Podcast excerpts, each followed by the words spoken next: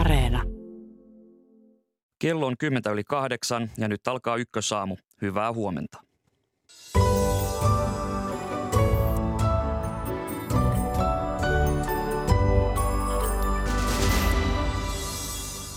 Venäjän hyökkäyssota Ukrainassa laittoi Euroopan turvallisuusympäristön uusiksi ja nyt Suomi ja Ruotsi ovat hakeutumassa NATOon. Millaiset ovat turvallisuustilanteen muutosten vaikutukset Suomen ja Itämeren alueelle? Hetken päästä meillä haastattelussa puolustusministeri Antti Kaikkonen. EU:n huippukokous jatkuu tänään Brysselissä. Viime yönä EU-johtajat pääsivät tulokseen venäläisen öljyn tuontikiellosta, joka kattaa yli 2/3 Venäjältä tuotavasta öljystä. Aiheesta lisää noin 8:30 aikoihin. Lopuksi puhetta Saimaan kanavasta, jossa on ollut Venäjän hyökkäyssodan alkamisen jälkeen hyvin hiljaista. Mikä on Saimaan kanavan tulevaisuus ja tarvitaanko Suomenlahdelta uusia vesireittejä Saimaalle? Tästä lisää noin 8:15. Minä olen Atte Uusinoka. Tervetuloa Ykkösaamun pariin.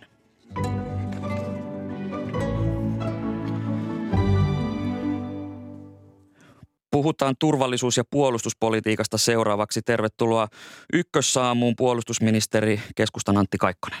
Kiitoksia ja oikein hyvää huomenta. Mikään maa, joka on haluton torjumaan terrorismia, ei voi sanella ankaran vallanpitäjille, mitä tehdä. Näin kirjoittaa Turkin presidentti Erdogan The Economist-lehden mielipidekirjoituksessa. Siinä Erdogan syyttää jälleen Suomea ja Ruotsia kompromissihaluttomuudesta ja kehottaa Naton jäsenmaita taivuttelemaan Suomea ja Ruotsia tässä kiistassa. Turkin kanssa on käyty tästä NATO-kysymyksestä neuvotteluja, niin mikä edelleen hiertää?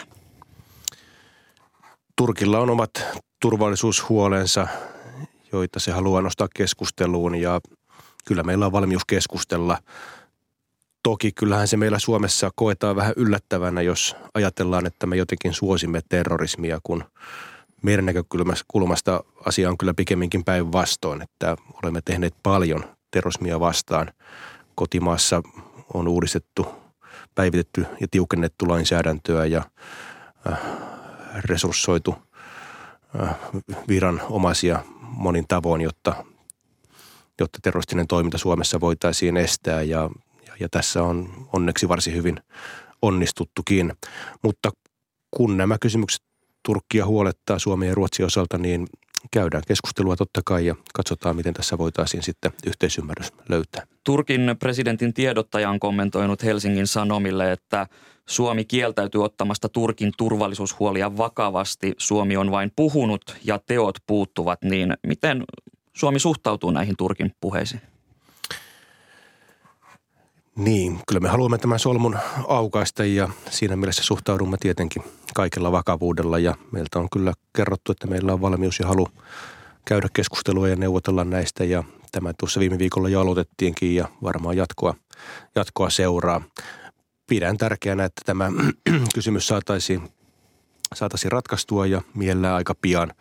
Natolla on huippukokous Madridissa kesäkuun lopussa ja olisi kyllä tärkeää ja hyvä, että tämä asia saataisiin tuohon kokoukseen mennessä ratkaistua. Toivottavasti näin tapahtuu ja totta kai Suomi tässä ratkaisua hakee. Onko todennäköistä, että asia ratkeaa siihen mennessä? No sitä todennäköisyyttä on vaikeampi lähteä arvioimaan, mutta onko siihen viitteitä? No kyllä ainakin ratkaisua yritetään hakea, että ainakin meillä on täysi valmius ja halu etsiä sitten tapa, millä tästä eteenpäin päästään. Ja kovin toivottavaa se on. Onnistuuko se jää sitten nähtäväksi. Onko mahdollista, että tilanne ei ratkea? No kyllä sekin tietysti mahdollista on, mutta toivon kyllä, että tässä nyt kaikki ottavat ratkaisuhakuisen otteen tähän asiaan ja uskoisin, että myös Natolla organisaationa on intressiä tätä asiaa ratkoa. Onko Turkilla halua ratkaista asiaa? No näin toivon ja uskon, että näin on. Että tämä olisi kuitenkin Natollekin aika, voi sanoa kiusallinenkin tilanne, jos tämä jäisi roikkumaan kovin pitkäksi aikaa. Mielestäni olisi kaikkien etu, että tässä eteenpäin päästäisiin. No Ruotsissa Expressen-lehti uutisoi eilen, että Ruotsi olisi purkamassa Turkkia koskevan asevientikiellon.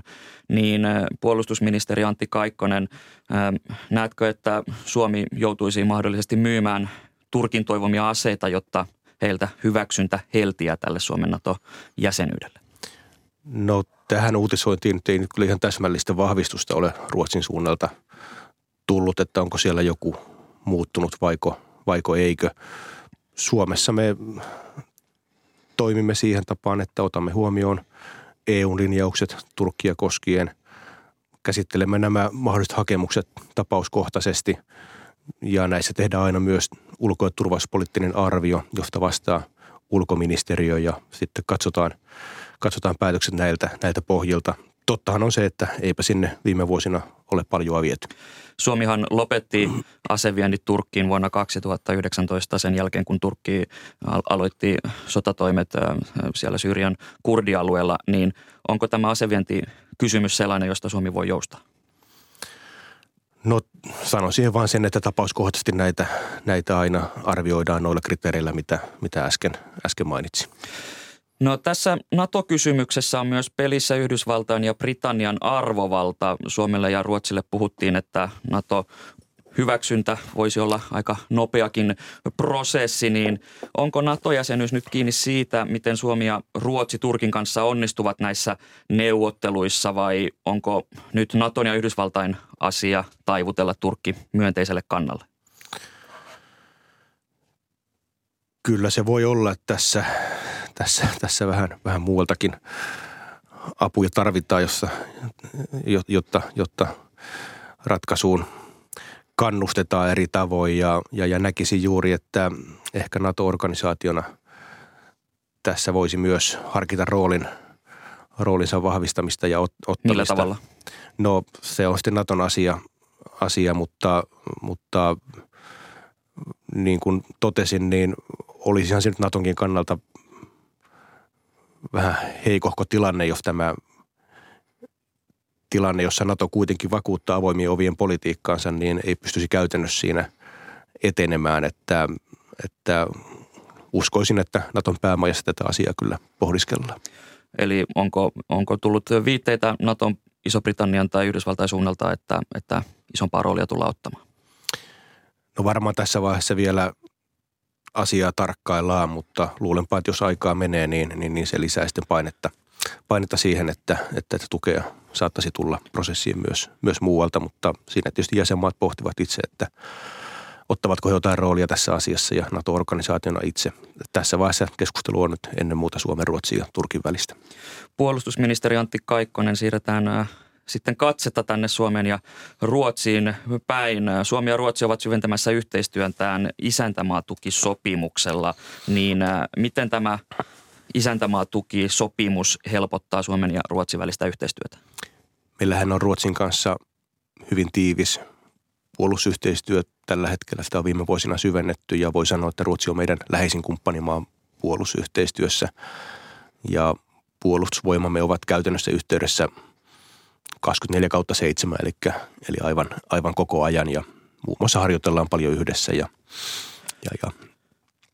pidämme toisemme tilannekuvasta hyvin tietoisina.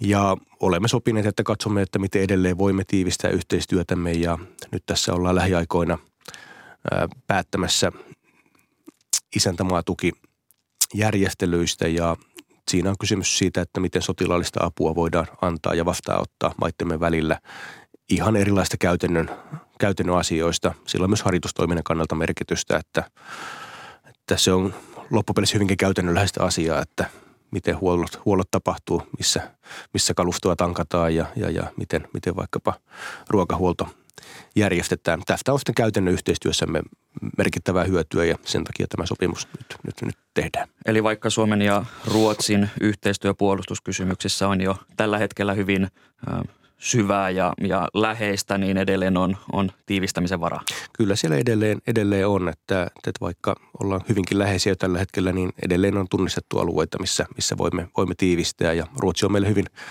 luonteva kumppanimaa, se on läheinen naapurimaa meille ja hyvin samantapainen yhteiskunta kuin Suomi on. Ja on lisäksi hyvä, että me yhdessä haemme NATO-jäsenyyttä, että meillä on tässä hankkeessa Ruotsi kaverina. Missä asioissa erityisesti on vielä syventämisen varaa?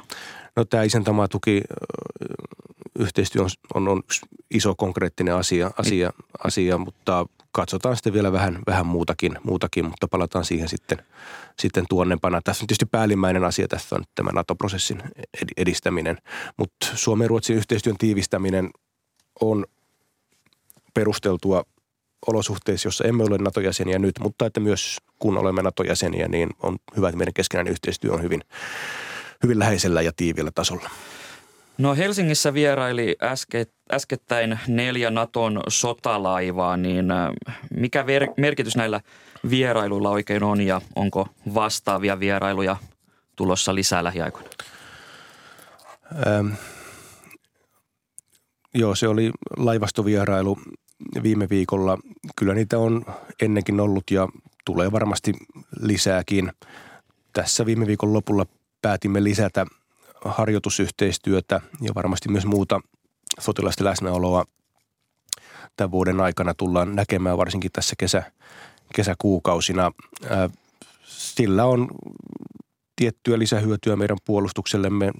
Näidenkin vierailujen yhteydessä tiettyjä toimintoja harjoitellaan yhdessä, mutta toki se myös osoittaa sitä, että meillä hyviä kumppanuuksia on. Kerroit aiemmin, että sotaharjoitusten määrä tulee tänä vuonna lisääntymään. Loppuvuodelle on tulossa 20 eri koulutus- tai harjoitustapahtumaa, joista 8 on uusia. Niin minkä takia näitä tapahtumia on nyt lisätty? Tämän jäsenyysprosessin aikana meillä monet kumppanit haluavat osoittaa tukea Suomea myös tällä tavalla ja koemme sen itsekin hyödylliseksi tässä tilanteessa. Mittakaavaltaan nämä nyt ei mitään aivan massiivisia ole, mutta kuitenkin niillä oma merkityksensä on ja olemme katsoneet, että tästä hyötyä tässä tilanteessa on. Onko tässä enemmän kyse NATO-jäsenyyteen valmistautumisesta vai ovatko uhka-arviot Itämerellä kohonneet, että tarvitsee lisää harjoituksia? No uhka-arvio Itämerellä on ennallaan ja mitään erityistä Itämerellä ei juuri nyt ole päällä ja toivottavasti tämä tilanne säilyy ja Itämeri pysyy suhteellisen rauhallisena alueena. Toki tässä nyt tiivistämme sitä NATO-yhteistyötä. Lähdemme siitä, että olemme lähitulevaisuudessa NATO-jäseniä ja toki tällä harjoitusyhteistyöllä on oma paikkansa sitten myöskin NATO-jäsenen. Tässä hallituksen selonteossa kommentoitiin, että NATO-jäsenyyden ajatellaan olevan eduksi Itämeren tilanteelle pitkällä aikavälillä ja NATO-jäsenyys tulisi hillitsemään Venäjän pyrkimyksiä vaikuttaa Itämeren alueella. Niin minkälainen on yleisesti turvallisuustilanne tällä hetkellä Itämerellä? Näkyykö Ukrainan tilanne siellä jotenkin? No ei se nyt Itämerelle suoranaisena sotilaisena toimintana ole isommin ainakaan toiseksi heijastunut. Tietysti Itämeri on tärkeä huoltoreitti Venäjälle. Kaliningradin huolto tapahtuu pitkälti Itämeren kautta tuosta Suomenlahtia pitkin sekä meri- että ilmateitse. Naton kalustoa jonkun verran tällä hetkellä liikkeellä. Sitä on kesäkuukausina itse asiassa muutenkin yleensä vähän enemmän liikkeellä kuin talvella, jolloin meri on ainakin osin jäissä. Ja tuossa on nyt ensi viikolla alkamassa Baltops-harjoitus, mikä jonkun verran tuo harjoituksen myötä kalustoa Itämerelle. Sanoisin, että ei mitään poikkeuksellista Itämerellä ole päällä tällä hetkellä. Voidaanko odottaa tämän harjoituksen aikana, että Venäjän läsnäolo Itämerellä lisääntyy? No jää nähtäväksi. Kyllä voi olla, että sieltä harjoitusta jollakin tavalla tarkkaillaan, mutta jää nähtäväksi. Kyllä Venäjän päähuomio epäilemättä on tällä hetkellä tuolla Ukrainassa. Venäjä on kertonut uusista sotilastukikohdista vastauksena Naton laajentumiseen ja puolustusministeri Sergei Shoigu on kommentoinut, että Venäjän länsiosiin perustetaan 12 uutta sotilasyksikköä ja divisioonaa tänä vuonna. Niin jos nämä suunnitelmat toteutuvat, niin minkälainen riski tai mitä se aiheuttaa Suomelle? Jos puhutaan yksiköistä ja divisioonista, niin sitä on vielä vaikea sen perusteella arvioida tarkasti, että mitä tuo tulee sitten olemaan. Että se kyllä aika näyttää sitten ja sekin on sanottava, että kovin merkittäviä tukikohtia tai kalustokeskittymiä niin yhdessä vuodessa ei ole helppoa ainakaan pystyy polkasta, että voi olla, että tässä menee vielä vähän pidemmän aikaa, mutta tämä jää kaikki nähtäväksi. Tämän tyyppinen reaktio oli mielestäni aika odotettu Venäjältä, reaktio Suomen ja Ruotsin NATO-jäsenyyteen. Kyllä me tämän kanssa pärjäämme.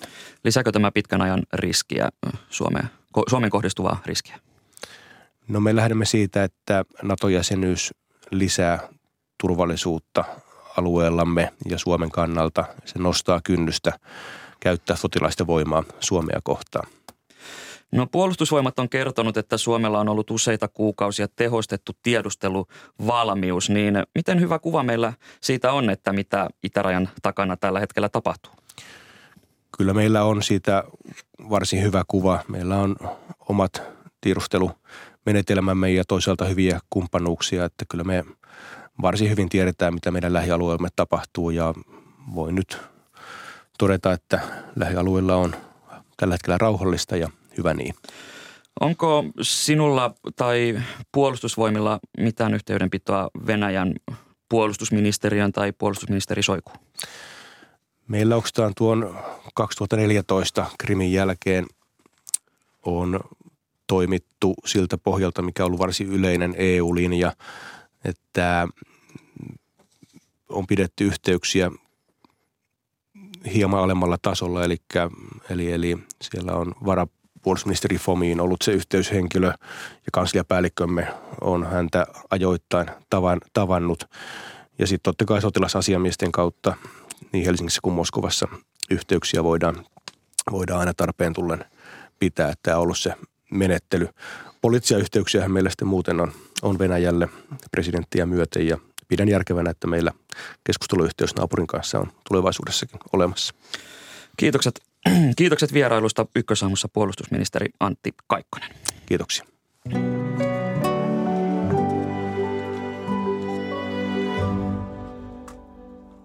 Tässä lähetyksessä vielä.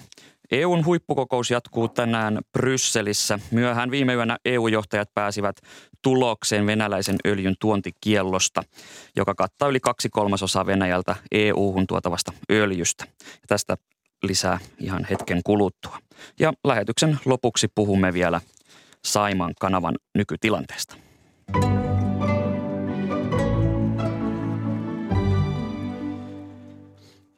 EU-maiden johtajat pääsivät yöllä sopuun Venäjältä meriteitse kuljetettavan öljyyn kohdistuvista pakotteista. Ja päätöksen myötä 90% venäläisöljyn tuonnista EU-hun leikkautuu vuoden loppuun mennessä. Ja meillä on nyt yhteys Brysseliin. Hyvää huomenta Ylen EU-erikoistoimittaja Janne Toivonen. Hyvää huomenta. Öljysopu, kuinka merkittävä asia tämä on? No kyllä se on merkittävä. Tässä saatiin nyt päätös tälle pitkälle kiistalle, josta on viikkoja puhuttu ja aidosti nyt sitten valtaosa Venäjän öljystä tuontikieltoon vuoden loppuun mennessä. Eli pitää muistaa, että tämä ei vaikuta heti, tämä vaikuttaa vähitellen. Siinä mielessä tällä ei ole aivan välitöntä vaikutusta Venäjän sotakoneiston saamiin öljytuloihin, mutta tässä sitten kuitenkin muutaman kuukauden sisällä. Ja tämä oli EUlle vaikea asia, koska selvästi riippuvuus Venäjän öljystä on edelleen erityisesti itäisen Keski-Euroopan maissa kuin myös Saksassa ja Puolassa hyvin suurta, mutta loppujen lopuksi ristiriidat olivat ehkä pienempiä kuin miltä ne näyttivät. Pitää muistaa, että Unkari oli tässä kuitenkin käytännössä ainoana vastaan haraajana ja sai sillä nyt sitten hyvin paljon huomiota omalle asialleen. No miten Unkari saatiin ruotuun? Käytännössä lupaamalla pääministeri Viktor Orbanille se, mitä hän halusi, jotta hän voi näyttäytyä kotiyleisölle voittajana, eli lupa jatkaa halvan venäläisen putkiöljyn tuomista Unkariin ja pitää energian hinnat kotimaassaan näin kurissa.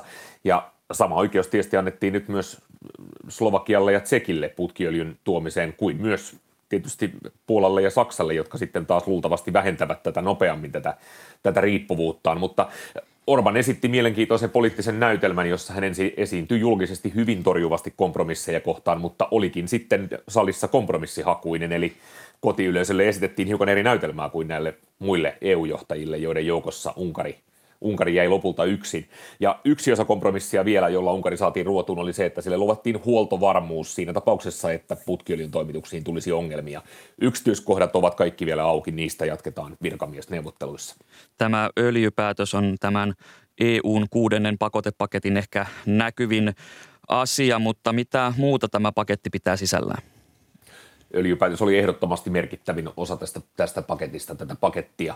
Muuten tämä paketti on selvää jatkumoa näille aiemmin keväällä hyväksytyille 5 paketille, eli pankkipakotteita laajennetaan, muun muassa Venäjän suurin pankki Sberbank suljetaan SWIFT-maksujärjestelmän ulkopuolelle. Sitten tulee lisää henkilöpakotteita sotarikoksiin syyllistyneille ja Putinin lähipiirille, muun muassa Moskovan patriarkka Kirill ja Putinin naisystäväksi väitetty Alina Kabajeva ovat mukana tässä listalla tiettävästi. Ja vielä sitten estetään venäläisten valtio-omisteisten mediayhtiöiden toimintaa Euroopassa, eli tätä Venäjän propagandan levittämistä.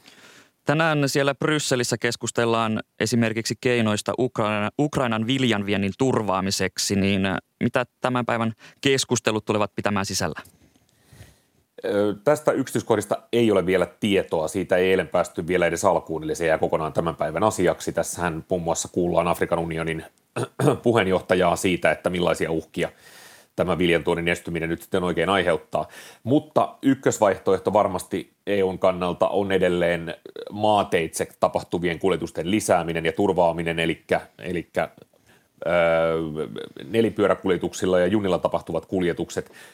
Merioperaatiot olisivat riskialttiita, koska Mustameri on Venäjän hallussa, eikä EU nyt lähtökohtaisesti ole halukas lähettämään ensimmäisenä sota-aluksia alueelle, mutta näistä yksityiskohdista tänään sitten kuullaan lisää. Kiitos Janne Toivonen ja mukavaa tiistaita sinne Brysseliin. Kiitos. Jatketaan keskustelua studiossa. Täällä kanssani ovat akatemiatutkija Timo Miettinen Helsingin yliopiston Eurooppa-tutkimuksen keskuksesta. Hyvää huomenta. Huomenta.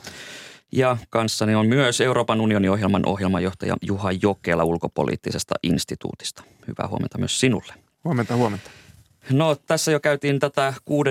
pakotepakettia läpi ja ylivoimaisesti vaikein kysymys oli juuri tämä venäläisen öljyn tuontikielto. Miten te arvioitte tätä ratkaisua, että onko se tarpeeksi riittävä? No riittävyydestä käydään keskustelua. Me tiedetään, että pakotepolitiikka on ylipäätään tällainen asymmetrinen vastausmuoto Venäjän sotatoimiin, joten nämä pakotteiden vaikutukset eivät ole välittömiä ja me on se myös huomattu tämän hyökkäyssodan etenemisen suhteen.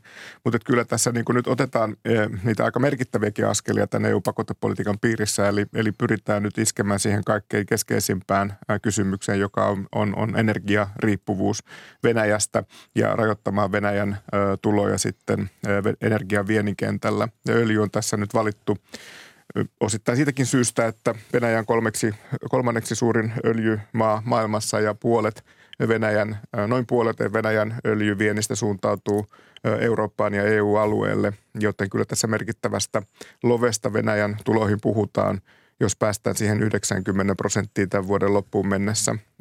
Kysymys on siirtymästä, eli ei siitä, että päätökset astuvat välittömästi voimaan. Unkari sai läpi tämän kompromissinsa, joka luo väliaikaisen poikkeuksen tähän tuontikieltoon Drupseba-putkea pitkin. Ja sen kautta tuodaan arvioiden mukaan noin 1/3 EU-hun tuotavasta venäläisöljystä. Niin Timo Miettinen, oliko tämä kompromissi voitto vai tappio EUlle? No tietysti tässä tämä Unkarin toiminta on tietysti, se oli ennen kaikkea voitto Unkarille, että he saivat tämän poikkeuksen. Se on aivan selvää, mutta että EUn kannalta, jos odotus oli vielä viikko sitten se, että von der Leyen sanoo, että on hyvin epätodennäköistä, että tämä pakotepaketti saadaan voimaan, niin totta kai tästä näkökulmasta tämä on voitto EUlle ja että tämä paketti, aika laaja paketti saatiin voimaan. Mutta sitten tullaan kysymykseen tästä riittävyydestä, joka liittyy olennaisesti kysymykseen siitä, että mikä on se päämäärä, jota tällä koko paketilla tavoitellaan. Ja tässä varmaan 2 tulkintaa. Ensimmäinen on se, että saadaanko tällä ikään kuin käännettyä Venäjän toimintaa johonkin suuntaan. Aika moni on sen suhteen skeptinen, mutta tämä on tietysti kuten Ranskan valtiovarainministeri Bruno Le Maire sanoi jo sodan alussa, että tässä on kyse oikeastaan enemmän taloudellisesta sodankäynnistä, että siitä, että pyritään nyt heikentämään Venäjän taloudellista suorituskykyä. Ja tässä tietysti tämä fossiilinen energiasta saatavat tulot on niin kuin hyvin keskeisessä osassa. EU-komission puheenjohtaja Ursula von der Leyen on kommentoinut, että käytännössä 90% venäläisöljyn tuonnista EU-hun leikkautuu vuoden loppuun mennessä tämän päätöksen takia, niin mikä tämän osittaisen öljytuontikielon merkitys on Euroopalle, että onko, minkälaisia vaikutuksia tällä tulee olemaan Eurooppaan? No kyllä nämä energiapakotteet iskevät myös Euroopan ja EU-jäsenmaihin. Taloudellisen vaikutukset ovat osittain jopa tuntuvia. Osan jäsenmaissa, kuten Suomessa, on jo luovuttu venäläisen öljylaadun käytöstä. Esimerkiksi tämä koskee Nesteä, joka on erikoistunut sen jalostamiseen. Et siinä mielessä näistä vaikutuksista on jo saatu kokemuksia. Mä sanoisin, että keskeistä tässä 90%, joka nyt on ilmoitettu, on se, että se perustuu siihen, että merikuljetukset ovat 2/3, mutta tämä tavallaan nousee sitten sen takia, että tuo Saksa ja Puola ovat jo ilmoittaneet luopuvansa venäläisen öljyn käytöstä vuoden loppuun mennessä, joten sillä päästään siihen 90%. Ja mun mielestä tämä kertoo myös siitä, että jäsenmailla on aito halu korvata venäläisen öljyn käyttö EU-markkinoilla. Muista jäsenmaista on nostettu sitten esiin muun muassa Hollanti, joka on erikoistunut myös niin kuin venäläisen öljyn käyttöön. Mutta pääministeri Marin totesi, että tässä on vaikutuksia selkeästi myös sitten Euroopalle, ja tässä on myös käyty sitä isoa keskustelua yleisesti tähän pakotuspolitiikkaan liittyen, että missä määrin voidaan asettaa tai on tarkoituksenmukaista asettaa pakotteita, joka vaikuttaa negatiivisesti sitten EUn omaan talouteen ja EU-jäsenmaiden talouteen, ja toisella puolella painaa sitten se argumentti, että Venäjän brutaalin sotatoimiin on pystyttävä puuttumaan, ja tämä hintalappu, joka sitten näistä pakotteista koituu eurooppalaisille, niin on sitten se, joka eurooppalaisten pitäisi kantaa, olla valmiita kantamaan. Tämä Unkarin poikkeus, niin Timo Miettinen, näetkö, että tämä putkiöljyn tuonti tullaan ennemmin tai myöhemmin kieltämään kokonaan? Kyllä se varmasti näin on, että siihen pyritään jatkuvasti. Tietysti pitää ottaa myös huomioon se, että Unkari on hyvin erityyppisessä tilanteessa kuin monet EU-muista maista, että heillä on tietysti satamia, joilla sitten pystytään korvaamaan tätä tuontia, mutta sitten näillä sisämaan valtioilla, johon kuuluu muun muassa Unkaria ja Tsekkiä, Slovakia ja Itävaltakin, niin tietysti tämä korvaaminen on siinä mielessä niin kuin jo fyysisesti vaikeampaa, joten ikään kuin tästä näkökulmasta tämä päätös on ikään kuin Unkarin näkökulmasta, siinä on tietty logiikka, mutta kyllä Unkarissakin sanoisin, että tämä yleinen tilannekuva siitä, että venäläisestä energiasta pitää irtaantua, niin se isossa kuvassa kyllä pätee. Kyse on siitä, että millä aikataululla se tosiaan tehdään. Tämä putki, se kulkee siis Ukrainan läpi Slovakian, Unkarin ja Tsekkiin ja eli muitakin maita tämä asia koskettaa kuin vain Unkaria, niin miten yksin Unkari on ollut tässä asiassa, että onko ollut näkyvissä sitä, että nämä muut maat, joiden kautta tämä putki menee, tietyllä tavalla olisi Unkarin selän takana? No mä viittasin tuossa jo Saksa ja Puola, jotka ovat olleet myös tästä putkesta hyötyviä maita, ja he ovat jo tehneet omat päätökset, joka on sitten myös ehkä osoittanut sellaista johtajuutta tässä kysymyksessä. Näille muiden maiden, paitsi Unkarin kohdalla, kysymys on ollut lähinnä siitä, että millä aikataululla poikkeuksesta voidaan luopua. Mutta Unkari on ollut aika yksin tavallaan tässä niin kuin isossa julkisuuskampanjassa ja myös sitten tässä niin kuin omassa argumentaatiossaan tämän poikkeuksen niin ehdottomassa vaatimuksessa niin sanotusti. Ja se on ollut ehkä sitten se asia, joka tästä Euroopan neuvoston kokouksesta ja oikeastaan tästä toukokuun keskustelusta tulee myös sitten jäämään elämään, ja siinä myös sitten varmasti tullaan lähestymään niitä kysymyksiä, mitkä liittyy EUn yhteisen ulko- ja turvallisuuspolitiikan tehokkuuteen, päätöksentekomekanismeihin ja myös sitten ehkä laajemmin tähän niin kuin EUn puitteissa käytyyn keskusteluun, joka koskee Unkaria myös sitten muilla integraatiopolitiikan alueilla, kuten oikeusvaltiokehitys ja näin edespäin. Unkarilla on ollut kavereita esimerkiksi Visegrad-maista, eli Puolasta, Tsekistä ja Slovakiasta, mutta tämän Venäjän hyökkäyssodan aikana niin nämä Maat, eli siis Puola, Tsekki ja Slovakia ovat toimittaneet aseita Ukrainalle, mutta Unkari ei ole lähettänyt aseapua eikä ole sallinut Ukrainaan menevien aseiden menoa oman maan kautta. Niin miltä, Timo Miettinen, Ukrainan lähitulevaisuus vaikuttaa osana EUta? No kyllä jos ajatellaan, että kun Ukraina on nyt tässä jäsenyyshakemusprosessissa, niin kaikki toiveet siitä, että tämä jäsenyys voisi toteutua lyhyellä aikavälillä, on mun nähdäkseni perusteettomia. Eli jos puhutaan tästä kandidaattistatuksesta niin, ja perspektiivistä, niin mä sanoisin, että vähintään 10 vuotta on joku realistinen aika-arvio siitä, että miten paljon tämmöinen niin kuin täysjäsenyys voisi kauan siinä voisi kestää. Mutta sitten on näitä yksittäisiä osa-alueita, kuten esimerkiksi tämä EU:n energiaunioni, jossa sitten Ukraina on nyt päässyt läheisempään suhteeseen EU-maiden kanssa.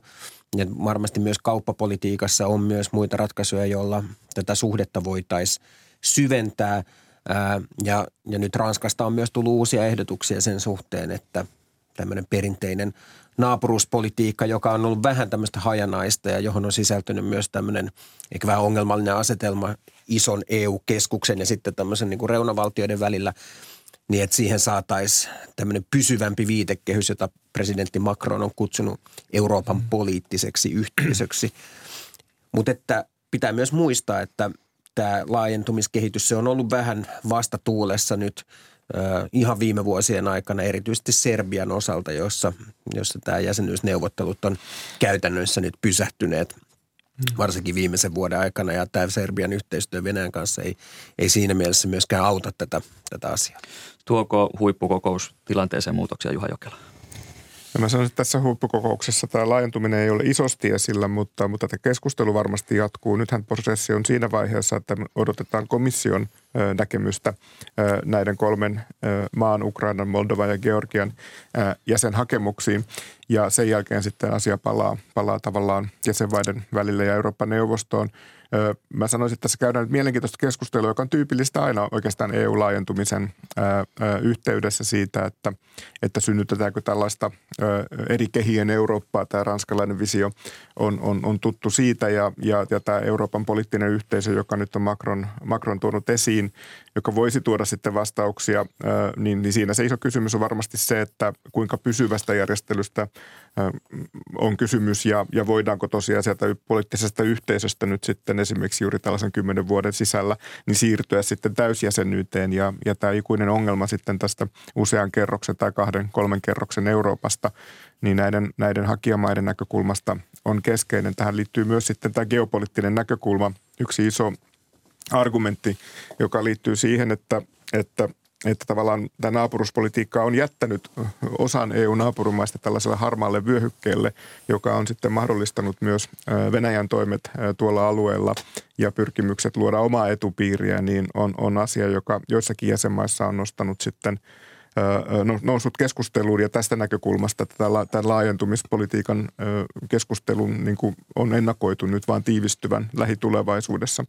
Mutta siinä mielessä on kollegan kanssa aivan samaa mieltä, että mitään nopeaa niin kuin polkua laajentumiselle ei ole olemassa, koska jäsenmaan täytyy täyttää tietyt ehdot ja oppitunnit myös sitten tästä isosta itälaajentumisesta, siitä siinä tehdyt onnistumiset, mutta myös sitten siihen liittyvät haasteet on hyvin, hyvin jäsenmaiden tiedossa tällä hetkellä.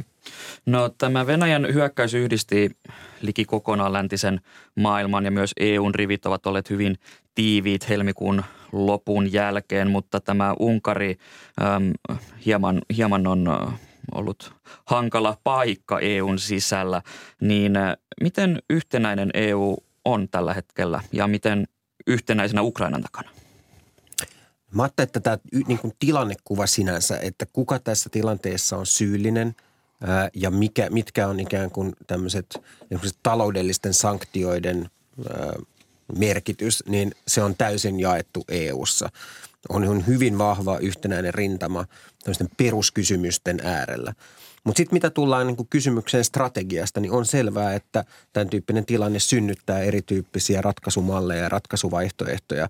Esimerkiksi monet Itä-Euroopan maat, kuten Baltian maat, on esittäneet hyvin voimakkaita puheenvuoroja, vaatineet kovia ratkaisuja. ehkä usein monien mielestä jopa siten, että EU olisi tämän sodan jonkinlainen osapuoli, joka on sellainen tulkinta, jota Ranskan ja Saksan kaltaiset maat he suhtautuu siihen varauksellisemmin, että heistä tulisi ikään kuin tämän sodan osapuolia. Ja sen takia esimerkiksi asevientiin liittyvissä kysymyksissä me ollaan nähty erityyppisiä ylipäätänsä ratkaisuvaihtoehtoja, että minkä tyyppistä aseapua on tarjottu ja varsinkin, että miltä tämä aseapu näyttää sitten Venäjän silmissä. Ja tähän eskalaatioriskiin selkeästi liittyy erityyppisiä tulkintoja eri puolella Eurooppaa. Juha Jokela vielä lyhyesti. Miten pitkään näet, että länsi on valmis auttamaan Ukrainaa niin aseellisesti kuin rahallisesti? No kyllä mä näkisin, että tässä on varauduttava pitkäänkin pitkittyvään sotatilanteeseen. Ja tämä tulee nostamaan sitten sen ison kysymyksen sekä Euroopan unionissa, mutta laajemmin lännessä tämän poliittisen yhtenäisyyden säilymisestä. Ja uskoisin, että näiden maiden johtajat ovat hyvin tietoisia näistä haasteista, jotka saattavat nousta myös sitten esimerkiksi taloustilanteen kärjistymisestä ja huonontumisesta. Inflaatio on tällä hetkellä isona ongelmana monissa läntisissä maissa ja Euroopan unionissa myös. Ja se, miten kansalaiset sitten tällaisen pitkittyvän sodan oloissa reagoivat hintojen nousuun, tulee olemaan iso kysymys myös EUlle ja tulee vaikuttamaan myös sitten siihen, miten tätä yhtenäisyyttä ulko- ja turvallisuuspolitiikassa pystytään ylläpitämään pidemmässä viitekehyksessä. Kiitokset keskustelusta ohjelmanjohtaja Juha Jokela Ulkopoliittisesta instituutista sekä akatemiatutkija Timo Miettinen Helsingin yliopistosta. Kiitos. Kiitos.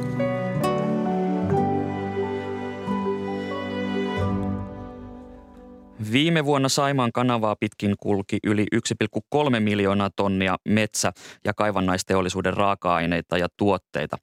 Tänä vuonna Venäjän hyökkäyssodan alkamisen jälkeen Saimaan kanava on ollut hyvin hiljainen. Miltä kanavan tulevaisuus näyttää? Siitä keskustelemme nyt.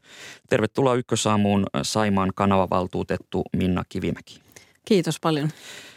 Tässä on, kuten toin jo esille, niin kanava on ollut hyvin hiljainen ja on puhuttu siitä, että on niin vähän luottamusta Venäjään, että laivat eivät uskalla hyödyntää tätä kanavaa. Niin miten turvallista tällä hetkellä on kuljettaa tavaraa kanavan kautta? No tosiaan tällä hetkellä liikennettä ei kanavalla ole ja sinänsä kanava on talvisen liikennekatkon jälkeen avattu liikenteelle maaliskuun lopulla ja siellä on mahdollista liikennöidä, mutta toimijat on tehnyt sen arvion ja varmaan myöskin vakuutusyhtiöidensä ja muiden kanssa neuvoteltuaan siitä, että eivät ole halunneet lähteä sitä käyttämään ja katsovat siis riskejä olevan. Eli teoriassa kanava on auki ja ihan tavallisessa käytössä, mutta siellä ei kukaan liiku. Näin on tilanne. Onko tässä kyse enemmän näistä suurista vakuutusmaksuista vai onko se enemmän kysymys tästä luottamuspulasta Venäjän kohdistuen, että kanavassa ei ole liikennettä? Kyllä mä uskon, että on molemmista kysymys. No Ylen haastatteleman joensuulaisen Iivari Mononen konsernin haastattelun mukaan kuljetuskulut ovat nousseet noin 300 €500 000 sen jälkeen, kun alukset on jouduttu vaihtamaan näistä laivoista kuorma-autoihin ja juniin. Niin miten hyvin kokonaisuudessaan Saimaan kanavan kautta tapahtunut liikenne voidaan korvata näillä kuorma-autoilla, rekoilla ja rautateillä? No sinänsähän meillä tosiaan Saimaan kanavalla ihan vain niin kuin ilmastollisista olosuhteista johtuen meillä aina talvella on liikennekatko, eli yritykset on sinänsä joutunut joka vuosi suunnittelemaan myös niitä vaihtoehtoisia kuljetuksia. Mutta on totta, että se vaihtoehtoiset kuljetukset ovat varmasti kalliimpia, tuovat ylimääräisiä logistiikkakustannuksia ja tietysti asettavat sitten paineita meidän muulle infrastruktuurille sinä aikana, kun normaalisti sitä vesikuljetuksia olisi voitu käyttää. Eli vesikuljetukset on ollut kuitenkin hyvin edullinen ja hyvä reitti sieltä erityisesti itäisestä Suomesta maailmalle ja Suomen muihin satamiin ja siinä mielessä tietysti on hankalaa korvata niitä ympärivuotisesti ja kokonaan, että tämä aiheuttaa varmasti nimenomaan kustannuksia ja myös paineita meidän muulle liikenneinfrastruktuurille. Miten paljon yrityksiltä on tullut kyselyä teidän suuntaan, että millä tavalla näitä kuljetuksia voitaisiin korvata? kyllä me ollaan jatkuvassa keskusteluyhteydessä alueen toimijoiden kanssa ja erityisesti meidän virastot. Meillä liikenne- ja viestintävirasto itse asiassa tekee tällä hetkellä tällaista liikennejärjestelmäsuunnitelman analyysipäivitystä, jossa tätä nimenomaan tätä muuttunutta tilannetta tullaan arvioimaan ja niitä kuljetusvirtojen muutoksia ja sitten siitä mahdollisesti kumpuavia kehitystarpeita, niin sitä tehdään meillä koko ajan. Mennään tuohon teemaan hieman syvemmin kohta, mutta kun puhutaan tästä Saimaan kanavasta, niin mitä tämä tarkoittaa alueen elinkeinoelämälle, joka on tottunut saamaan rahdit vesiteitse, kun Saimaan kanava on hiljentynyt, niin miten se siellä näkyy paikalliselle elinkeinoelämälle? No niin kuin sanoin, niin se varmasti aiheuttaa heille lisäkustannuksia ja myöskin tarvetta tosiaan sitten suunnitella niitä vaihtoehtoisia kuljetusreittejä ja niihin sisältyy aina erilaisia tietysti sitten hankaluuksia myöskin sen takia, että joudutaan tekemään esimerkiksi kuljetusten vaihtoja eri liikennemuodosta toiseen. Ja se aiheuttaa varmasti sekä niin kuin päävaivaa että myös kustannuksia. Saimaan kanavavaltuutettu Minna Kivimäki. Jo jokin aika sitten 90-luvulla on esitetty Kymijoen ja Mäntyharjun kanavien rakentamista ja niiden avulla pystyttäisiin kulkemaan Suomenlahdelta Saimaalle vesiteitse ympäri vuoden. Ja nyt tämä hanke on tullut tämän Saimaan kanavan tilanteen takia uudelleen mediassa esiin. Niin miten tarpeellisena näet, että nämä Kymijoen ja Mäntyharjun kanavat, onko niillä tarvetta? No näitä vaihtoehtoisia kanavareittejä itse asiassa arvioitiin todella perusteellisesti just ennen kuin alettiin neuvottelemaan tästä Saimaan kanavan vuokrasopimuksen jatkosta, eli siellä 2000-luvun alussa. Siitä on nyt jo jonkin aikaa, kun se perusteellinen analyysi tehtiin, silloin osoittautui, että ne olivat hyvin niin kuin hyötykustannussuhteeltaan huonoja siinä analyysissä silloin 2000-luvun alussa, kun se tehtiin. Sen jälkeen tähän analyysiin sitten, kun me ollaan nyt neuvoteltu uusi sopimus sitten silloin Saimaan kanavan vuokraamisesta, niin sen jälkeen sitä analyysiä ei ole tehty. Kuten mä sanoin, niin meillä tällä hetkellä on käynnissä perusteellinen analyysi siitä, että mitä nämä muutokset meidän liikennejärjestelmälle tarkoittaa. Ylipäätänsä niin kuin tavaravirtojen liikenteen muutokset ja sitä meillä tehdään muutenkin systemaattisesti, mutta nyt tietysti myös tässä muuttuneessa tilanteessa erityisesti. Ja me varmasti tullaan sitten tämän kokonaisuuden osana katsomaan niitä erilaisia vaihtoehtoja. Onko sinulla nyt antaa minkälaista arviota siitä, että onko näille tarvetta tässä kohtaa? Ei tällä hetkellä vielä, että odotetaan tätä analyysiä. Mutta henkilökohtainen mielipide? Ei kyllä, minä odotan myöskin sitten niitä tutkimustuloksia ja faktoja. No tässä on nämä rautatieyhteydet ovat parantuneet merisatamiin viime vuosina, niin onko tavallaan näille uusille kanaville tarvetta, kun nämä rautatieyhteydet ovat parantuneet näin paljon? No nimenomaan tätä arvioidaan nyt, että miten meidän yhteydet tässä muuttuneessa tilanteessakin niin kuin kestävät ja edelleen toimivat ja onko sitten esimerkiksi siellä olemassa olevassa infrastruktuurissa jotakin asioita, joihin pitää kiinnittää erityisesti huomioon, että onko se kustannustehokas tapa sitten itse asiassa vastata näihin muuttuneisiin haasteisiin, niin tätä juuri tutkitaan. Eli näetkö, että rautatieyhteydet voisivat kokonaan korvata tämän kanavahankkeen? No sitä me katsomme, että näin, miten tämä tarve ja sitten meidän infrastruktuuri kohtaa. No siirrytään Venäjälle. Venäjän mediassa on kuultu puheenvuoroja, joiden mukaan Suomen NATO-prosessin takia esimerkiksi Saimaan kanavan asemaa on tarkasteltava uudestaan. Niin miten suhtaudut näihin puheenvuoroihin, joita Venäjän suunnalta on esitetty? No olemme ottaneet ne tietysti tiedoksi ja havainneet, että tällaista keskustelua Venäjän mediassa on käyty. Mitään virallisia yhteydenottoja meihin päin ei ole Venäjän viranomaisilta tullut, ei myöskään esimerkiksi Vastin partneriltani Venäjän puolen kanavavaltuutetulta tähän liittyen. Eli tässä kohtaa tämä on vain mediapuhetta? Tässä kohtaa näin on. No tässä sanoit, että virallista yhteyttä ei ole, tai yhteydenottoa ei ole tullut Venäjän puolelta, niin millaista yhteydenpitoa teillä on itärajan toiselle puolelle? No Venäjän hyökkäyssodan alkamisen jälkeen niin me ollaan hoidettu Saimaan kanavan osalta päivittäisiä arkisia asioita, joita vuokrasopimuksen velvoitteisiin kuuluu ja niitä on hoidettu kirjeitse. Emme ole siis tavanneet.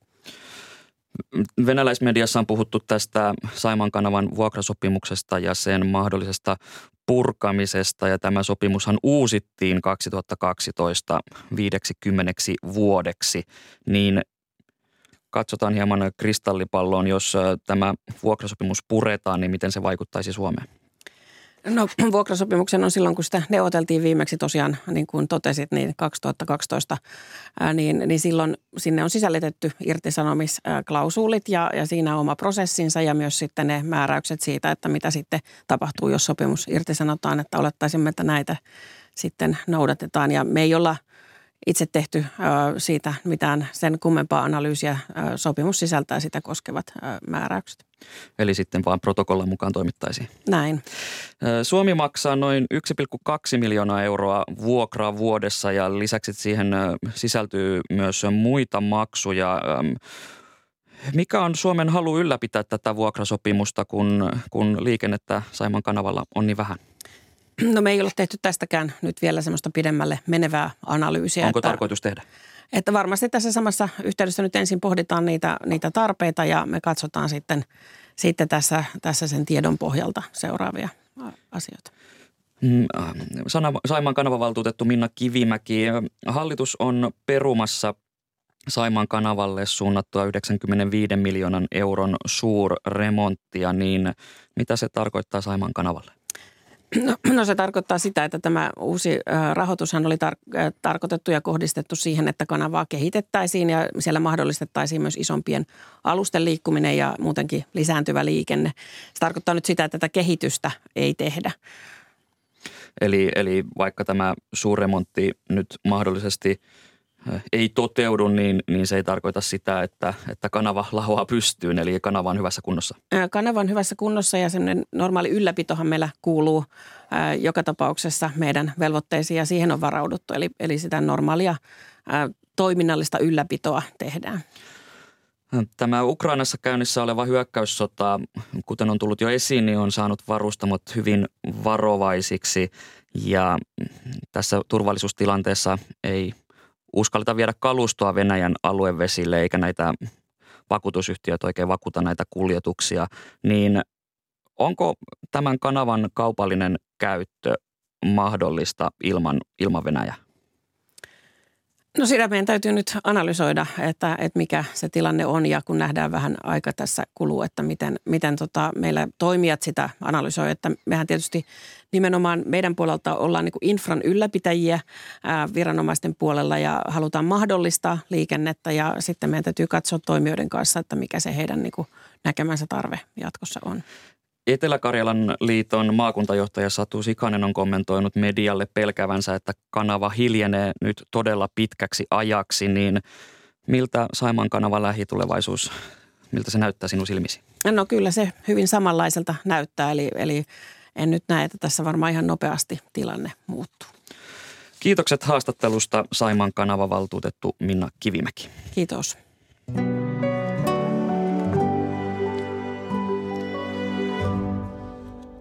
Tätä lähetystä ovat olleet kanssani tekemässä toimittajat Mikko Haapanen, Päivi Daal, Maria Alakokko ja Tarja Oinonen. Lähetyksen tuotti Maria Skara ja äänitarkkailijana Matias Puumala. Studion on saapunut kuuluttaja Simo Häkli. Hyvää huomenta. Oikein hyvää huomenta.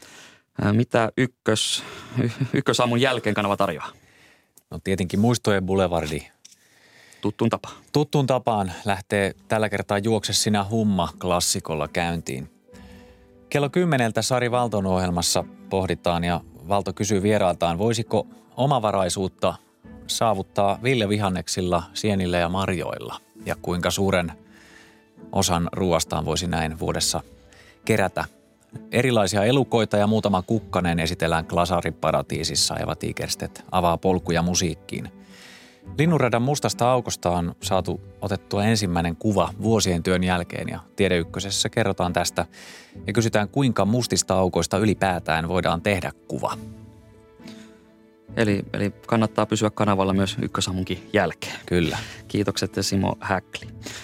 Tiistain Ykkösaamu on loppumaisillaan ja palaamme huomenna ääneen uusin aiheen 7:50. Ja keskiviikkona Ykkösaamuun saapuu vieraaksi ulkoministeri Pekka Haavisto. Ja varmasti tämän lähetyksen aiheet, esimerkiksi Turkki ja Nato, puhuttavat myös huomenna Ykkösaamussa. Ja rakentamisesta puhutaan myös. Minä olen Atte Uusinoka. Kiitän teitä kuulijoita seurasta ja nyt seuraavan kertaan. Nyt kohti uutisia ja sitten aikamerkki.